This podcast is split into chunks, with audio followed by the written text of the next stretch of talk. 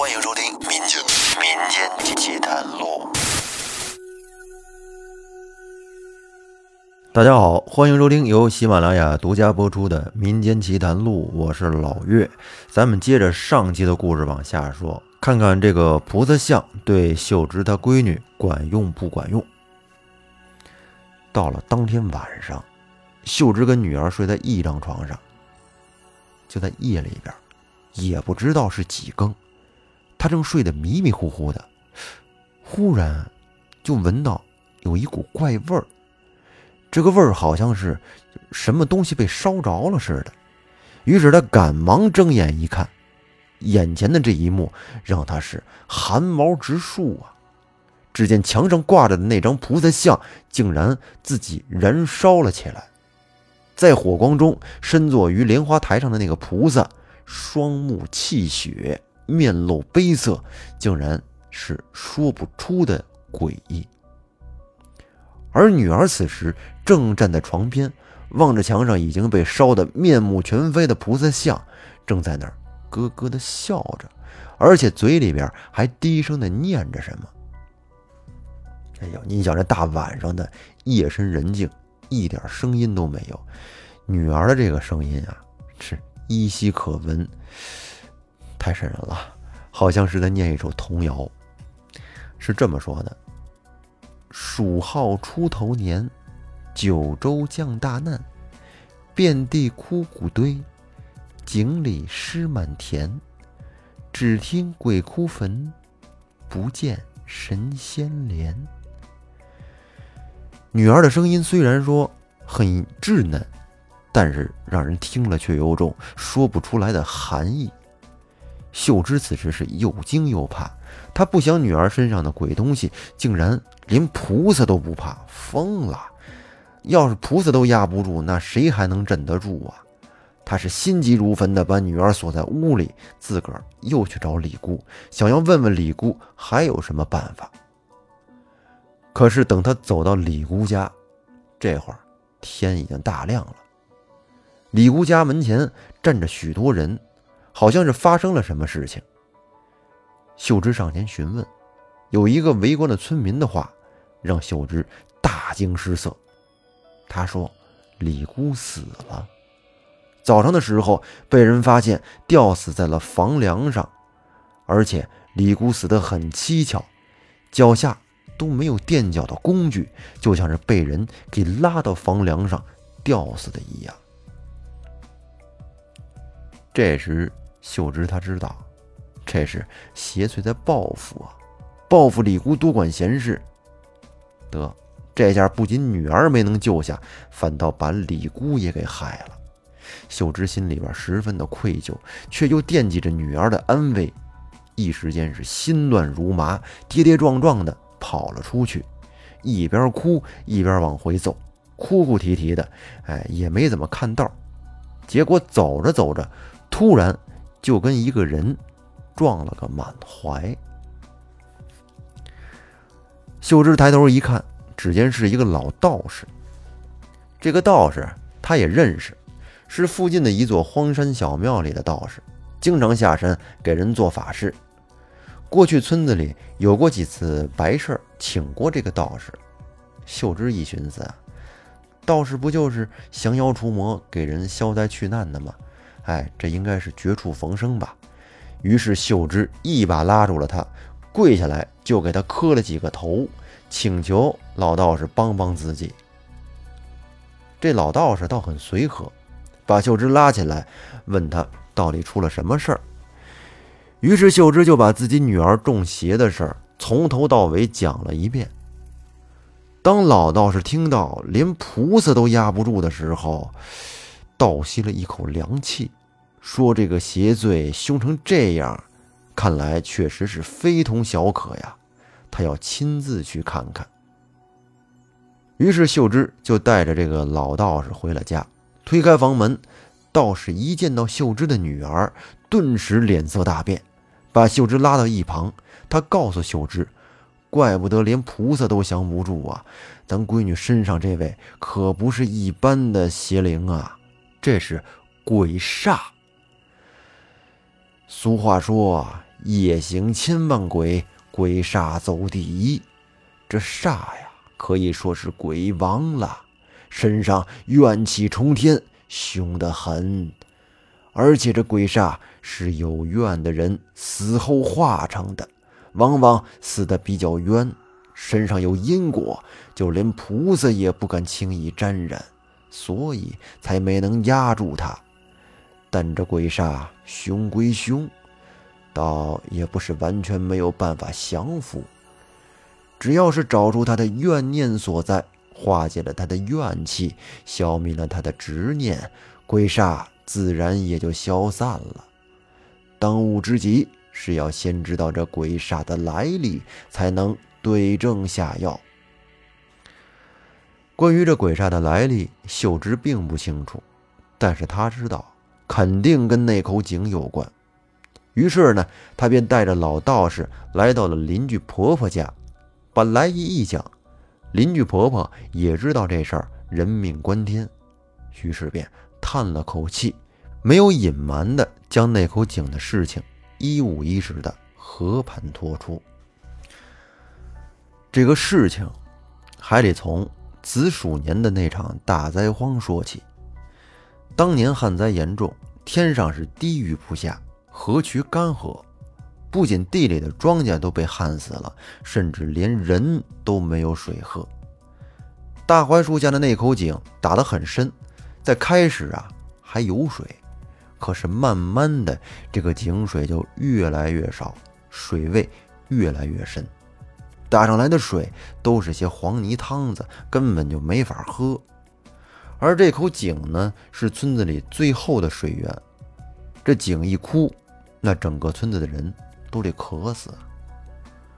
而当时村民非常的愚昧，也不知道是谁他妈传谣说这口井之所以要干涸了，是因为井龙王降灾，要想平息这井龙王的怒火，那就得献祭，要往井里扔童男童女才行。开始啊，这村民们也不相信，因为谁家的娃谁不心疼啊？谁舍得往井里扔啊？但是到后来，井里的水越来越少，连黄泥汤子甚至都打不出来了。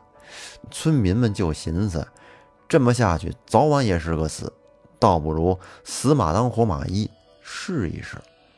于是呢，他们就劝村里的一个寡妇。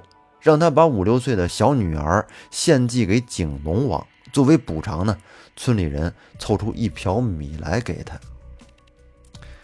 这寡妇家里啊有两个孩子要养，一个男孩，一个女孩。那会儿家家户户都是属于吃了上顿没下顿的。这寡妇男人死得早，家里边本来就贫困，这更是早都没什么吃的了。一家人呢。天天就靠啃树皮过活，这吃的两个孩子是面黄肌瘦，连路都走不稳了。而一瓢米可以说能撑个十多天呢。这下，在这个一瓢米的激励下，寡妇就动了心。毕竟再熬下去，两个孩子都活不了，倒不如拿小女儿的命来保全儿子，也能给自己过世的男人。留个后。于是呢，寡妇就骗小女儿说要领着她去买花头绳，然后把女儿带到了井边。这寡妇心里也难受啊！来的时候这一路上哭的是肝肠寸断，走走停停，几分钟能走到的路，她是生生走了一个时辰。等来到井边之后，寡妇他又死活下不去手。然后呢，便让女儿在井边等着。他说：“去给她买花头绳去。”然后又跑到远处大哭了一场，这才回来，趁着女儿不注意，把她推到了井里。说来也奇怪，此后没过多久，井里边就涌出了水来啊！这还真出水了，村民们都很高兴，以为这下子村子有救了。但是好景不长。没过几天，井里面的水又干了。这时又有人说，是因为献祭的人不够，还得继续献祭才行。村民们愚昧啊，还真就听信了谣言。虽然说很不舍，但是为了活命，也只好把孩子是一个接一个的往下扔。但是啊，扔到井里边的却都是女儿，没有一个男孩。这短短的数天，村子里边竟然再也找不出一个女孩来。然而，井里面的水却一直没有再涨上来。村民们到这时才知道，哼，他们这是被谣言骗了。那这会儿后悔还有用吗？一点用都没有了。但是万幸的是啊，没过多久，天上下了一场雨，也算是缓解了一下旱情，村民们这才算得了救。后来灾荒过去，村子也渐渐的恢复了正常，但是那口井却成了全村人的一个忌讳，没有人愿意提起，而且经常有人看到那口井边站着一个。扎着两个小辫的女孩跟那儿翘首以盼，就好像是在等人的样子。有人就说，那个女孩好像是寡妇的小女儿，是在等她的妈妈给她买花头绳呢。而那口井里边本来就死过那么多女娃，现在又出了这档子事儿，让村里人真是人心惶惶啊。没过多久，那口井就被村里人用大石头给压上了。井附近呢，随之也就成了村子里的一块兄弟，没有人敢轻易的再踏足那一块村民们宁可绕道走，也都不愿意再从井边经过。老道士听完婆婆讲完之后呢，叹了口气，说：“这寡妇的小女儿被她亲娘推到了井里，本来怨气就大，再加上后来井里边又死了那么多的女娃。”哎呦，这井里边可以说是怨气冲天，成了养煞之地，所以才把她给养成了鬼煞。这怨魂呐，一旦成了煞，被怨气侵蚀，就丧失了自己本来的心智，变成了只知道嗜血吃人、伤人性命的这种邪灵。但是这女娃虽然成了煞，心中却仍有执念，因为她记得临终的事儿啊。她保留了一丝神识啊，在井边等待她娘回来，这个实在是实属难得。而道士望着秀芝又说：“只是这一等，便是很多年。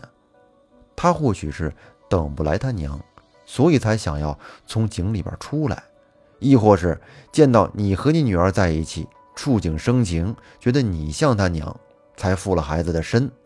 但是想来……”他应该是没有什么恶意，否则以这鬼煞的能耐，你们要怎么能活到现在呢？秀芝一心想着女儿的安危，便问道士：“我应该怎么办？”老道士说：“既然已经知道了这鬼煞的来历，也明白了他的怨念所在，那就好办了。只要找到他娘，让他娘拿着花头绳把他给接走，啊，他怨念不复。”执念不存，自然也就消散了。而这时，邻居家的婆婆却说：“你们想要去找那寡妇帮忙，这事儿却不太好办呢。当年的那场大灾荒，她虽然拿女儿的命换来一瓢米，但是又能吃几天呢？大灾荒还没过去，她儿子就被饿死了。她虽然活了下来。”却因为儿子的死变得疯疯癫癫的，后来被邻村的一个亲戚接走照顾，现在应该还在世吧？老道士想了想，说：“只要他还活着，自己就有办法。”然后呢，便向邻居婆婆要了寡妇亲戚家的地址，和秀芝一块儿赶了过去。找到寡妇之后，秀芝见她果然是疯疯癫癫的，头发都已经变得花白了，满脸的凄苦。他怀里抱着一个破旧的枕头，煞有其事的在那儿轻轻的摇晃着，做出哄孩子睡觉的一个动作，嘴里边呢在轻声的说着什么。他亲戚说，自打他儿子死了以后，他就疯了，现在整天拿着枕头当儿子，哄儿子睡觉。哎，喂儿子吃饭，连睡觉都不肯放手，说要让儿子长得白白胖胖的，以后还得给儿子娶媳妇呢，生个大胖小子。秀芝听完，觉得有些心酸，哎呀，两眼不觉得落下了泪来。她不是被眼前寡妇的这个思子之情所感动，而是因为她明明还死了一个女儿啊，为什么就光说他儿子呢？老道士在征得寡妇亲戚同意之后，从寡妇的手指上取了几滴血，回去之后啊，扎了一个纸人，将血滴到纸人上。道士说：“这纸人沾了寡妇的血，可以骗鬼。”然后呢，让秀芝去买了很多花花绿绿的花头绳，放到了纸人的手上。后来在晌午的时候，老道士让秀芝把女儿用麻绳绑在一棵大树上，他做了一个手势，嘴里边念念有词。哎，只见这纸人就如同被操控的木偶一样，竟然自己站了起来。然后缓缓地向秀芝的女儿走了过去。只见秀芝的女儿见到这纸人之后，突然的双目圆睁，就这么愣愣地看着纸人，眼中满是委屈。然后她张开小嘴，似乎想要喊妈妈，然而却声若蚊蝇，这两个字，他始终都没有喊出口。他挣扎着，想要向纸人扑过去，但是却一直被绳子束缚着。忽然的，只见一个模糊的身影从秀芝女儿的身体上就这么挣脱了出来。那个身影笼罩在一层烟雾当中，朦朦胧胧的，看不真切。但是依稀可见的是，他扎着两个小辫儿，踉跄着向纸人跑了过去。他一手接过纸人手里的花头绳，一手紧紧地拉着纸人的手。纸人带着他向日光下走去。乍一碰到日光，他顿时就浑身冒出一股烟气来，滋滋作响。他只是一愣，却并没有松开纸人的手，任凭纸人领着他在日光里前行。他身上笼罩着的烟雾渐渐的。被日光刺破了，面容慢慢的变得清晰起来。那是一个很可爱的小女孩，稚嫩的小脸上洋溢着幸福的笑容，就这么蹦蹦跳跳的往前走着。然而秀芝却注意到，在那灿烂的笑容底下，小女孩的眼角却有眼泪流了下来，她的肩膀是一耸一耸的。走着走着，在日光的照射下，他的身影渐渐地变得越来越淡，很难受的样子。但是他却始终都没有放开纸人的手，反而越抓越紧，直至纸人的手被抓成纸片，直至他消失不见，随风飘散。道士说：“他被抛弃了这么多年，等了这么多年。”就为了能等到他娘，让他娘领他回去，怎么可能还会撒手呢？能等到他娘来，他已经如愿以偿，没了怨气，被日光一晒，自然也就魂飞魄散了。道士叹了一口气，似乎心有不忍，摇着头离去了。而秀芝此时的心中也是五味杂陈，鬼煞虽然凶恶。但是却终究不过是个孩子，心心念念的不过是等他妈妈从那个阴暗漆黑的井里将他接回去罢了，而最后却落得个魂飞魄散的下场，也真是让人怜悯呢。他望着地上散落下来的花头绳，不禁的一阵感慨，回过头来给女儿解开了绳子。而此时的女儿，则像是刚刚睡醒的样子，喊着“妈妈”。秀芝抱起女儿就往家走去，一路上抱得很紧很紧。而他的女儿这时应该是已经恢复到了掉入这个荒井之前的那种状态了，等于说好了。哎呀，这个故事说完了啊，真长啊！这是很久没有录这么长的故事了。哎，这个故事吧，你说开始是觉得确实挺害怕的，但是说害怕，到后来又很感动，嗯，绕不过一个亲情，再恐怖，终究只是一个孩子，是不是？所以说，世间最险恶的还是人心。当时也是在这么一种特殊的条件下，制造出了一种相对极端的环境，在生死面前，人性就这么毫无掩饰地暴露了出来。